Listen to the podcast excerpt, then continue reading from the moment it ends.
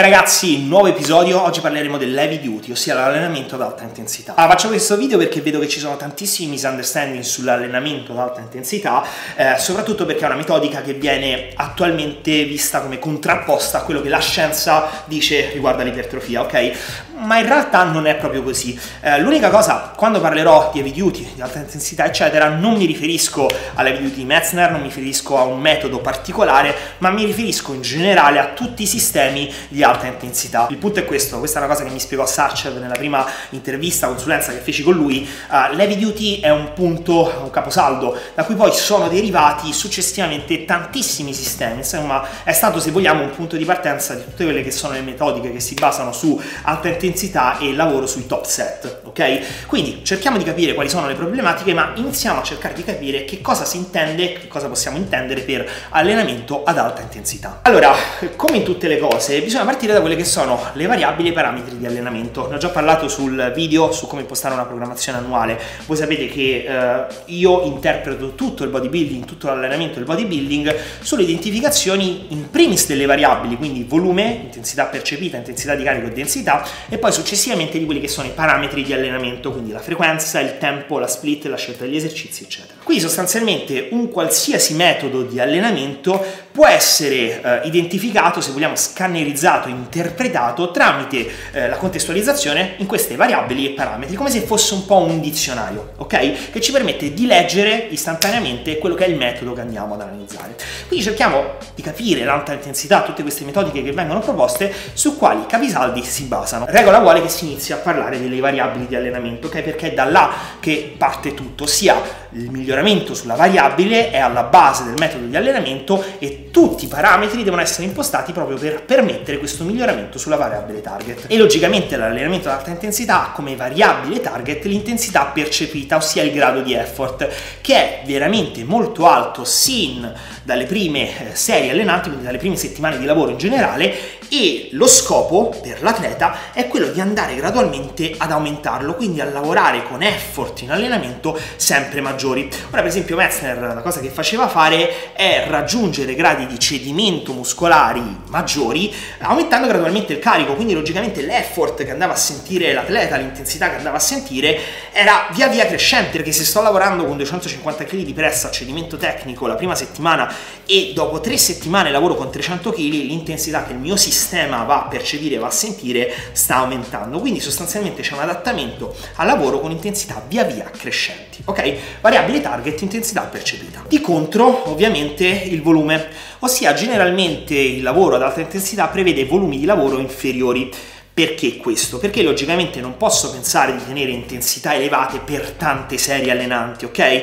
Ma questi top set, queste intensità così spinte devono essere mantenute per poche serie. Generalmente molte metodiche lavorano con i top set, ossia uno o due serie allenanti per ogni distretto muscolare eh, in cui ci giochiamo tutto. Ci sono quelle serie in cui dobbiamo dare il 110%, ci deve essere la massima efficacia possibile, ok? E questo se vogliamo è assolutamente corretto, però cercheremo di contestualizzare analizzarlo dopo nelle conclusioni. Quindi volume generalmente basso, uno o due serie allenanti per distretto muscolare ad ogni sessione di allenamento. Poi la split e la frequenza la vediamo tra un attimo. Terza variabile è la densità, in questo caso la densità è molto molto bassa perché logicamente dobbiamo prenderci il giusto tempo di recupero per poter poi affrontare una nuova serie con un grado di effort di cedimento così alto, ok? Quindi generalmente non si va a parametrare troppo l'intensità e in questo mi rifaccio al mio video uh, su come gestire i tempi di recupero. Io sinceramente in questi casi semplicemente lascio a sensazione. L'intensità di carico è invece bassa, ok? Anche se va ad aumentare nel tempo non si può vedere questa come una vera e propria progressione, cioè non è l'intensità di carico adesso una variabile target.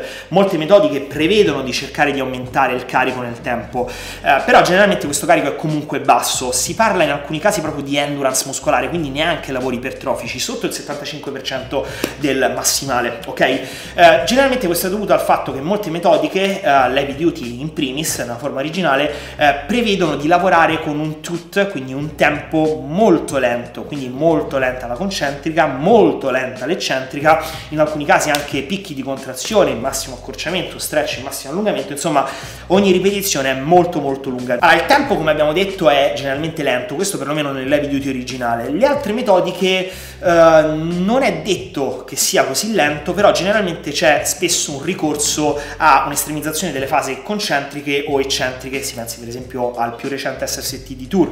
Um, questo perché? Perché dovete capire che il lavoro sui top set prevede di cercare di concentrare tutti gli stimoli possibili in un'unica serie allenante, ok? Quindi cercare di creare quanto più casino possibile nel muscolo in questa singola serie. Quindi se vogliamo vederla da un punto di vista scientifico, qualsiasi arma che ci permette di attivare in maniera massiccia i tre meccanismi di adattamento ipertrofico, quindi tensione muscolare, danno muscolare, quindi tensione meccanica, danno muscolare, fasi eccentriche, stretch e uh, stress metabolico, è la benvenuta, ok? Quindi questo è il motivo per cui generalmente in questa serie si concentra veramente tutto l'immaginabile possibile. Per quanto riguarda invece la frequenza, il vantaggio di lavorare a basso volume è proprio che ci permette di recuperare in termini di frequenza di allenamento, ossia allenarci più frequentemente. Ora, la cosa che va detta è questa, eh, nelle video di originale in realtà l'idea era quella di allenarsi poco frequentemente, tre volte, in alcuni casi Metzner diceva anche due volte a settimana, ok? Quindi veramente frequenze molto molto diramate, ok? Poco dense se vogliamo. Però su questo argomento ci voglio tornare, l'idea di frequenza via via è andata a compattare il tutto, ossia l'idea che si è fatta è quella di cercare di aumentare gradualmente la frequenza di allenamento, però di questo parleremo tra un attimo. Quindi questo è un po' il quadro generale per quanto riguarda l'impostazione delle variabili e parametri, eh, mi rendo conto che non stiamo parlando di un metodo specifico in cui posso dare eh, degli schemi, delle schede da poter applicare, però di un sistema generalmente, ossia il fatto di allenarsi ad alta intensità, ok?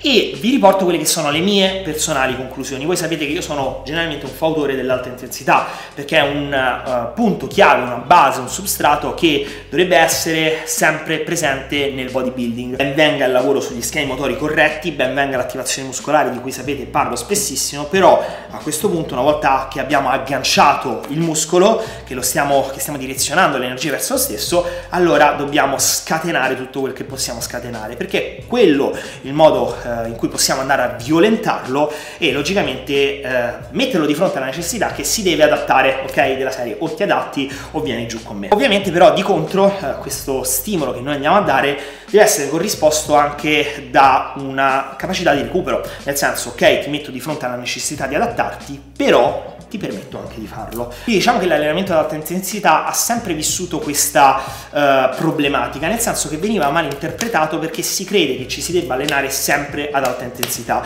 E questo è sbagliato perché da questo punto di vista quello che facciamo non è altro di raggiungere presto uno stallo. No, come tutte le cose l'intensità va aumentata nel tempo, ci deve essere una progressione sulla variabile target e una volta che abbiamo raggiunto una saturazione, quindi generalmente un overreaching, dobbiamo scaricare e dare modo al corpo di andare a sovracompensare, ok? Recuperare dal punto di vista specifico, muscolare, sistemico del nostro corpo e poi successivamente ricominceremo a lavorare. Poi sull'intensità percepita sono un'altra variabile. Però eh, ci sono altre riflessioni molto importanti da fare, proprio perché, come ho detto, l'alta intensità è un metodo che sembra oggi essere contrapposto a tutto quello che l'evidenza scientifica dice riguardo all'ipertrofia, ok? Finalmente quello che si dice è che la variabile chiave è il volume di allenamento, quindi più volume faccio, più sostanzialmente cresco. Eh, logicamente a parità di recupero.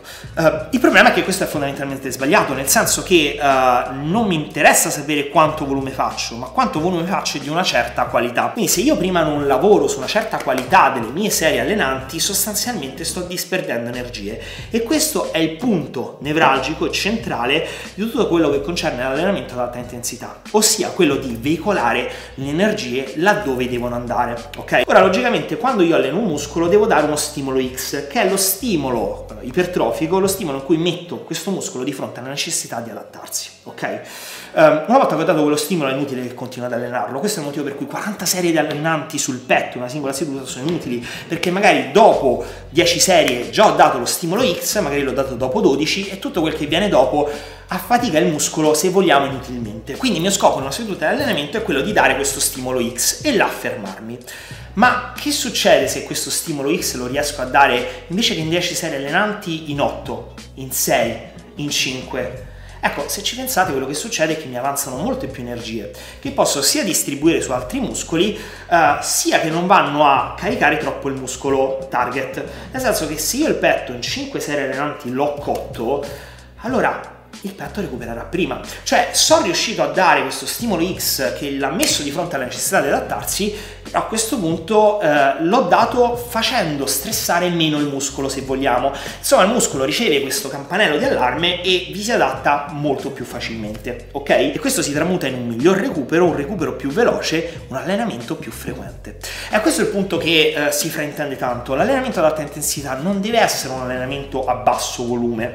È basso se guardiamo la singola seduta di allenamento, ma l'idea che ci deve essere di base è quello di aumentare gradualmente il volume, ma farlo più lavorando sulla frequenza di allenamento che su altro. Ossia, se io eh, in 5 serie allenanti riesco a dare questo stimolo, magari nell'arco della settimana faccio 3 allenamenti di petto, quindi il volume aumenta, ma a questo punto ci interessa anche relativamente perché quello che sto realmente facendo è velocizzare tutti i processi di recupero, sovracompensazione, recupero, sovracompensazione, recupero, sovracompensazione del muscolo, quindi tutti i processi che fanno crescere il muscolo. In sostanza il muscolo cresce più velocemente. Questo ne ho parlato sul video in cui ho parlato di frequenza di allenamento, ok? Perché è importante lavorare sulla frequenza. Questa è l'idea, diciamo la macro idea dietro all'allenamento ad alta intensità, così come si sta proponendo ultimamente dai principali tecnici che lavorano in questa direzione um, attualmente a livello internazionale. Quindi io vi chiedo di scrivere qua sotto i commenti e fare tutte le domande che vi vengono in mente perché il video è molto generico e vorrei essere quanto più esaustivo possibile